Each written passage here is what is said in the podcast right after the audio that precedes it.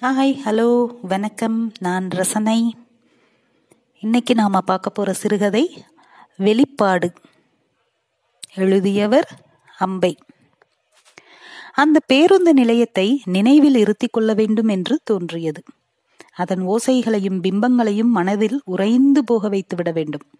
பின்னால் நினைவு கூற முக்களும் முனகளும் பெருமூச்சுமாய் ஒரு தமிழ் சினிமா பாட்டு வீடியோ கோச்சுகளின் அழைப்பை விடுக்கும் கூவல்கள் அறிவிப்புகள் பாட்டின் அதிர்வு பின்னணியில் மடக்கிய ரவிக்கையிலிருந்து வெளிப்பட்ட ஒரு முலை காம்பு விரைத்து பழுத்து அதை சிறு சப்பலுடன் கவ்விய சிறு உதடுகள் நீளமும் சிவப்புமாய் கூச அடித்த பட்டுப்புடவையின் கழுத்துப்புற ஈரம் என்னை தடவி இறுக்கி பின்னிய தலையோடு ஒட்டி கொண்டிருந்த பின்தலையில் விரல்கள் நுழைத்த மல்லி கதம்பம் கட்டண கழிப்பிடம் அருகிலேயே சுவரில் பீச்சியவனின் ஒரு கருத்த பிருஷ்டம் உள்நாக்கு தெரிய வாயை திறந்து கேவலின் உச்சகட்ட ஒளி செத்த நிலையில் ஒரு இரட்டை குச்சி பின்னல் பெண். கண்டக்டரை சுற்றி இருந்த கூட்டத்தில் அவன் சிதம்பரம் மோதிக்கொண்டிருந்தான் அவளுக்காக. வேஷ்டியை கீழேயே விடமாட்டான் போல இருந்தது. அவள் காலையில் பார்த்ததிலிருந்து அது மடித்தே இருந்தது. ஒரு அரைக்கை சட்டை காலில் ஒரு தேய்ந்த செருப்பு. காலையில் ரயில் நிலையத்துக்கும் இப்படித்தான் வந்தான். நொடியில் அவளை அடையாளம் கண்டு கொண்டு விட்டான். சிறு பெட்டியை அவள் கையிலிருந்து வாங்கினான் முதலில். அவளால் பெட்டி தூக்க முடியாது. டிக்கெட் வாங்குதல் போன்ற விஷயங்களை செய்ய முடியாது என்பது பற்றி தீர்மானமாக இருந்தான். ரயில் நிலையத்தில் இருந்து வெளியே வந்து நடக்கத் தொடங்கியது. ஏ அப்பா இப்படி விறுவிறுன்னு நடக்கிறீங்களே என்று வியந்தான். நடத்தி கொண்டே போனான். எங்க போறோம்? இதோ இந்த முக்கு வரைக்கும் தான்.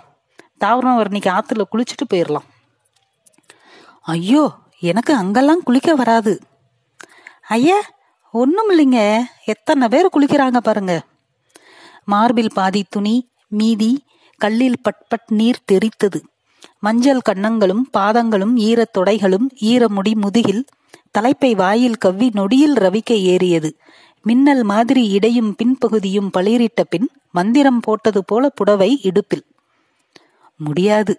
அவளுக்கு நிறைய விஷயங்கள் இருந்தன அணிந்து கொள்ள. எளிமையானவை அல்ல. திறந்த வெளியில் அவிழ்க்கவும் முடியாது. முடியாதுங்களா? இல்ல. பழக்கம் இல்ல இங்க வந்து தாமனவர்ணியில குளிக்காம போகலாமா இல்ல இல்ல முடியாது. மறுப்பால் சற்று பாதிக்கப்பட்டான். ஏங்க ஆத்துல குளிக்கிறது என்னங்க கஷ்டம்? என்று முணுமுணுத்தான். சரி வாங்க என்று மீண்டும் நடத்தினான். ஒரு மரக்கதவின் முன் நின்று அண்ணி அண்ணி என்றான். கதவு திறந்தது. திறந்தவரிடம் இவங்கதான் நான் சொன்னனே ரிப்போர்ட் எழுதணுமாம். கிருஷ்ணமூர்த்தி உதவி பண்ண சொல்லி கடுதாசி போட்டிருந்தாரு. கணபதி இல்ல ஊர்ல. ஹோட்டல்ல ரூம் போடலான்னு பார்த்தேன். வேணாங்கிறாங்க. அரை நாள் தானே?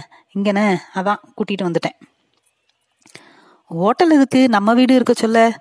உள்ளார வாங்க என்றார். உள்ளே சமையலறையில் இருந்து ஒரு முகம் எட்டி பார்த்தது. குளிக்கணுமாம் என்று அறிவித்தான் செய்தி மாதிரி. என்ன? என்றால் அண்ணி. குளிக்கணுமாம்.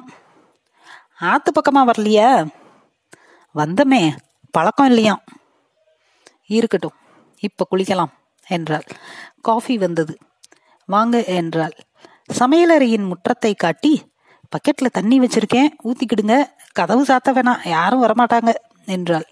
அடுப்பில் பருப்பு மஞ்சள் வாசனையுடன் வெந்தது. இன்னொரு அடுப்பில் தோசைக்கல். மஞ்சத்துண்டு பொறையில இருக்கு என்று விருக்கென்று உள்ளே வந்து தோசைக்கல் முன்னால் அமர்ந்தாள். அவள் அப்படி சர்வ சாதாரணமாய் புகுந்தது பாதிப்பதற்கு முன் தோசைக்கான மாவை ஊற்றினாள். ஜிவ்வென்று பசி வயிற்றை கவ்வியது. அம்மியில் சிதைத்த முதல் பச்சை மிளகாய் நெடி மூக்கில் ஏறி தலையில் போதையாய் முட்டியது. முதுகு தேய்க்கணுமா? இல்ல இல்ல வேணாம். கூச்சப்படுறீங்களோ? பொம்பளைகளுக்குள்ள என்ன கூச்சம்? முதல் தோசை. பொன்னிற முருகலாய் வாழை இலை மேல் விழுந்தது. இன்னொரு சொய் கரண்டியால் ஒரு தேய் தேய்த்ததும் வட்டமாய் விரிந்தது. முடிக்கு என்ன தைக்க மாட்டீங்களோ? தேப்பனே பின்னையா இப்படி உதுந்து போய் கிடக்கு? கர கரன்னுட்டு ரெண்டு கை என்ன தேய்ச்சி சீக்கா பொடி குழைச்சி தாமிரபரணியில குளிச்சா முடி ஏன் வளராதுங்கிறேன்? அவள் தலையை பார்த்தாள். கரு கருவென்று வெங்கல பானை மாதிரி முடிந்த தலைமயிர். ஏன் முடிய பாக்கியலா எனக்கு வயசு ஐம்பது. ஒரு முடி நரைக்கல. இன்னும் தூரம் போகல. உனக்கு மறைக்க ஒன்றுமே இல்லையா? உன்னையும் என்னை மாதிரி அடக்கி அடக்கித்தான். தலைப்பு ஏன் இப்படி தொங்குறது? இடுப்பில் செருகு. வாசல் பக்கம் என்ன பண்ற? வாய மூடு. குரல் வெளியே வரக்கூடாது. படிப்பு கிடக்கட்டும். இந்த காயை நறுக்கித்தா அப்புறமா தயிர் கடையலாம். வளர்த்திருப்பார்கள். எந்த பலத்துடன் இப்படி வெள்ளையாய் பேசுகிறாய்? சிரிக்கிறாய். பதினாலு வயசுல கல்யாணம். இவங்களுக்கு வயசு இருபது. அல்லு அசலு இல்ல. சொந்த மாமா பையன். பிறவு என்ன? சோறு வடிக்கிற ராஜ்யம்தான். ரெண்டு பொட்டச்சிக ஒரு மகன் கட்டி கொடுத்தாச்சு. அட பேரை எடுத்துட்டேன்னா பாத்துக்கோங்களேன். இதுதான் உன் வாழ்க்கையின் கதையா? நாலு வரியில் உள்ளாடைகளை எப்படி அணிவது என்று யோசித்தாள். தோசை வச்சுட்டு வரேன் அவங்களுக்கு. சாப்பிட சாப்பிட வைக்கணும். இல்லாட்டா மூக்கு மேல கோவம் புசுக்குன்னு ஒரு அற வச்சாருனா சிரித்தாள். வெளியே விரைந்தாள் வாழை இலையுடன் வேகமாக உடைகளை அணிந்தாள். சரியாக துடைக்காத உடம்பில் ரவிக்கை சுலபமாக ஏறவில்லை. முழங்கை அருகே பிடித்தது. சாப்பிட வரீங்களா? எனக்கு பசிக்கி. நான் தோசை சுடட்டுமா? அட தோசை சுட தெரியுமா? ஏன்? தெரியாதுன்னு நினைச்சிங்களா? உங்களை மாதிரி அவ்வளோ அழகா வராது ஆனா சுடுவேன். என்ன மாதிரினா? என் வயசு என்ன? உங்க வயசு என்ன? பத்து வயசு தொடங்கி சுடுறேன். நாற்பது வருஷத்துல ஒரு நாளைக்கு இருபது மணிக்கு எவ்வளோ தோசை? அம்மம்மம்மா. ஒரு வருஷத்துக்கு ஏழாயிரத்தி முந்நூறு தோசைகள். நாற்பது வருடங்களில் ரெண்டு லட்சத்து தொண்ணூத்தி ரெண்டாயிரம் தோசைகள். இது தவிர இட்லிகள் வடைகள் அப்பங்கள் பொரியல்கள் குழம்புகள் எவ்வளவு முறை சோறு வடித்திருப்பாள்? எவ்வளவு கிலோ அரிசி சமைத்திருப்பாள்? இவள் சிரிக்கிறாள். என்ன ரிப்போர்ட் எழுதணும்? பொம்பளைங்க பத்தி. பொம்பளைங்க பத்தி எழுத என்ன இருக்கு? அதாவது அவங்க எப்படி வாழறாங்க? என்னெல்லாம் வேலை செய்யறாங்க அவங்க தங்களோட வாழ்க்கைய பத்தி என்ன நினைக்கிறாங்க? என்ன நினைக்கிறாங்க? புள்ள உருதம் ஆக்கி போடுதோம். எப்ப பாரு புள்ள பரலையே நடுவுல ஏதாவது யோசிச்சிருப்பீங்கல்ல? ஆமா ரோசிச்சோம் போங்க மௌனமாக சாப்பிட்டார்கள். தோசை வில்லலை சட்டினியில் தோய்த்த பின் வாயில் போடாமல் இவளை பார்த்தாள். ஒரு புஸ்தகமுங்க. எங்க வீட்டுல இருந்துச்சு. நான் சின்ன பிள்ளையா இருக்க சொல்ல. ஒரே போட்டாவுங்க. சமுத்திர போட்டோ. நுறையா அலை. சில போட்டோல அப்படியே கண்ணாடி மாதிரி கிடக்கு சமுத்திரம். திருச்செந்தூர் கோயில் விளால நான் பார்த்துருக்கேன் சமுத்திரம். ஒரு வாட்டி சொர வந்து சமுத்திரம் சமுத்திரம்னுட்டு பெனாத்தினேன். பைத்தியாரி பைத்தியாரின்னு இவங்க ஒரே கோபம். அது என்னமோ வியாதிங்க. சமுத்திர சாபம். சமுத்திரம் பார்க்கணுமே பார்க்கணுமேன்ட்டு பறப்பேன். இவங்க ஒரு அற வப்பாக பாருங்க அடங்கிடுவேன். முருக பக்தருங்க இவங்க. ஒரு நகரத்தில் ஒரு சின்ன பெண் அவள் வசித்த தெருவின் முனையில் ஒரு சிறு புத்தக கடை கண்ணாடி சுவர்கள். இவள் மூக்கும் கண்களும் மட்டும் கண்ணாடி சுவர் வரை எட்டும். எம்பினால் ஒரு சுழல் அலமாரியின் பின்னால் அது இருந்தது. நீல கடலின் ஒரு ஓய்ந்த முனை. நிலாவின் ஒளிக்கதிர்கள் மெத்தென்று ஊடுருவியது. ஒரு தையல் போல ஒரு படகு கடல் நிலா எல்லாம் ஒன்றோடு ஒன்று கலந்திருந்தது. நீளமாக அவளுக்கு நீளம் பிடிக்கும். தெரு முனையை அடையும் போதெல்லாம் அவள் கண்களும் மூக்கும் கண்ணாடியை அழுத்தும். அவர் பார்த்தார் ஒரு நாள் கடைக்காரர். என்ன பாப்பா? சமுத்திரம் இவள் காட்டினாள். உள்ளே வா அவர் அதை கழற்றி அவளிடம் பார்க்க தந்தார். அது ஒரு ஐரோப்பிய ஓவியம். மோனேயா? நினைவில்லை. ஒரு நாள் அதை அவளுக்கு தந்தார். அவள் குழந்தை பருவத்தின் ஒரு மென்மையான பகுதி ஓவியக் கடல். என்ன டீச்சர்? இவகிட்ட பேசுறீங்களா? ஒன்னும் தெரியாது இவளுக்கு. மீன் குழம்பு வேணா நல்லா ஆக்குவா சிரித்தார். இவள் நிமிர்ந்து அவளை பார்த்தாள். அவள் இவளை அரைக்கணம் பார்த்துவிட்டு இலையுடன் எழுந்து தன் கணவனை தாண்டி போனாள். கிளம்பும்போது அடுத்த வாட்டி ரெண்டு நாள் இருக்கிற மாதிரி வாங்க டீச்சர். திருச்செந்தூர் போவா என்றாள். ஆமா ஆமா. சாப்பாடெல்லாம் கட்டிட்டு போகலாம். நல்லா இருக்கும் டீச்சர் முருகங்கோவில் என்றார் அவர்.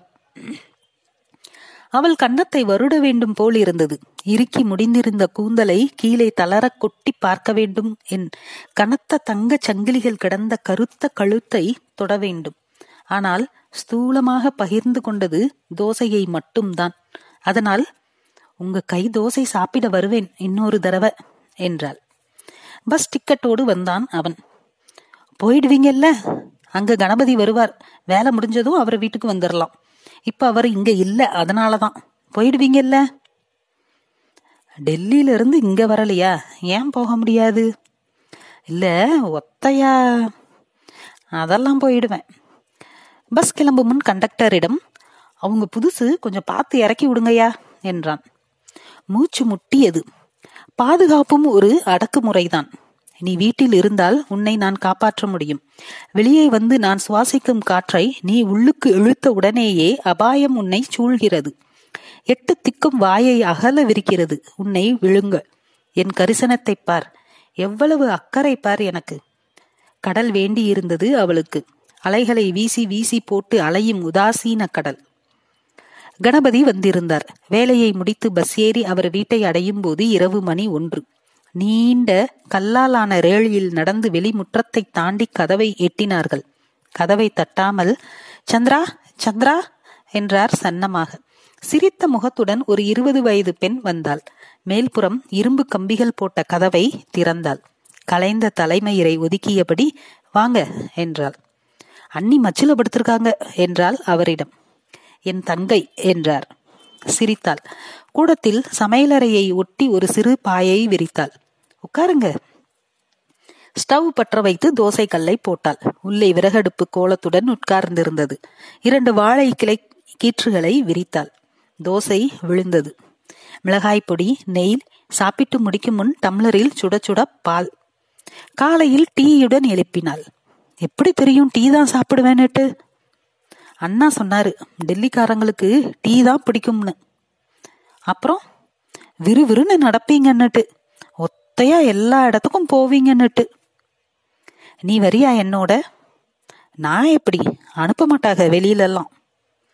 போகவே மாட்டியா? எப்பனாச்சும் கோயில் திருவிழா அண்ணா அண்ணி அழைச்சிட்டு போனா சினிமா. பின்ன வீட்டுல என்ன பண்ணுவ? வேலை இருக்குமே. அம்மா ஒத்தையா எப்படி எல்லாம் செய்வாங்க நானும் அண்ணியும் செய்வோம். மாட்டுக்கு தீனி தோசை மாவாட்டுறது சட்டினி துவையல் அரைக்கிறது எல்லாம் துணி துவைப்பேன். சின்ன ஷர்ட்டு பாண்ட்டு துவைச்சு கஞ்சி போட்டு பெட்டி போட்டு வைக்கணும். இல்லாட்டி ரொம்ப கோவிப்பான். மத்தியானம் நேரம் கிடைச்சா பத்திரிக்கை படுப்பேன். தொடர்கதை டீ நல்லா இருக்கு. அந்த சுரபி பத்திரிகையில வர சுதையில ஒரு கதை அந்த ஆளு கூப்பிடுறான்னுட்டு இவ போயிருக்கா. தொடரும்னு போட்டுட்டாங்க. அவன் கெடுத்துருவானோன்னு பயமா இருக்கு. இவ போக கூடாதுல்ல உனக்கு வெளியே போக தோணாது? போகலாமே. கல்யாணம் கட்டிட்டா மாப்பிள்ளையோட போலாம். கடை கன்னி சினிமா வேத்தூர் எல்லாம் மாப்பிள்ளை பார்த்தாக. ஒன்னும் கூடி வரல. எந்த மாதிரி புருஷன் வேணும் உனக்கு? ஏன்? மாப்பிள்ளை பார்த்து தருவீங்களோ குறும்பு கண்ணில். நான் பார்க்கட்டுமா டெல்லி மாப்பிள்ள? செக்கச்சிவேல் நெட்டு பஞ்சாபி மாப்பிள்ள? கேலி பேசுறீங்க. இல்ல இல்ல இல்ல நீ சொல்ல. எப்படிப்பட்டவருனா நல்லவரா இருக்கணும். நல்லவர்னா சிகரெட் பிடிக்க கூடாதா? குடிக்க கூடாதா? எப்படி? கோவக்காரரா இருக்கக்கூடாது. கை நீட்டக்கூடாது. ஏழையா பணக்காரரா? நல்ல குணமா இருக்கணும். படிச்சவர்னா சம்பளம் நல்லா தானே இருக்கும். நல்லா வச்சுக்கிடணும். ஒரு பேப்பரை எடுத்தாள். கல்யாணம் கட்டிட்டு என்னெல்லாம் வேணும்னு சொல்லு நான் பட்டியல் போடுறேன். கேலியா? சேச்ச நிஜமாவே சொல்லு. ஊஞ்சல் சங்கிலியில் தலையை சாய்த்து முழங்காலை பலகையில் ஊன்றி நின்றாள். கூந்தல் அலையாய் நெற்றியில் விழுந்தது. பாய்மர இமைகள் மேலெழுந்தன. படகு கண்கள் மிதக்க பட்டியல் அவளிடம் இருந்தது. தெருவுல நடக்கணும் தினம் ஹோட்டல்ல பலகாரம் சாப்பிடணும். கடைக்கு போய் நானே புடவை எடுக்கணும். சினிமா போகணும். நிறைய ஊர் பார்க்கணும். பின்கட்டு உலகில் பதிய பதிய நடந்தாள். எருமை மாட்டை அடக்கினாள். தீனி போட்டாள். தீட்டானால் குளிக்கும் இருட்குகைஸ்தான அறையை காட்டினாள். எட்டி பார்க்கும் போதெல்லாம் அடுப்படியில் தோசை சுடவாக்கா? இட்லி ஊத்தி தரட்டுமா? இரவில் புடவை விலகாமல் இரு கால்களையும் அடக்கி மடக்கி படுத்தாள். யார் ஒரு தும்மல் போட்டாலும் எழுந்து மிளகு சீரகம் பிடித்த சுடுதண்ணி போட விசை தட்டியவுடன் இயங்குபவள் போல் டனால் என்று எழுந்தாள். இரவில் அவளுடைய கையை எடுத்து முகத்தில் வைத்துக் கொண்டாள். சோற்று மனம் அடித்தது பல யுகங்களின் சோற்று மனம். பெட்டியை மூடும்போது சொன்னாள் நீங்க போயிட்டீங்கன்னா உங்களை ரொம்ப தேடும் எனக்கு. கல்யாண பத்திரிக்கை வைப்பல்ல எனக்கு. பின்ன வைக்காம கணபதி பெட்டியை எடுத்துக்கொண்டார். முன்கட்டு சுவர் வரை வந்தாள். அதுவரை வாயே என்று தெருவை ஒட்டிய கதவை காட்டியதும் ம் என்றாள். சிரித்தாள். கத்தரிப்பூ நிற சேலை அணிந்திருந்தாள்.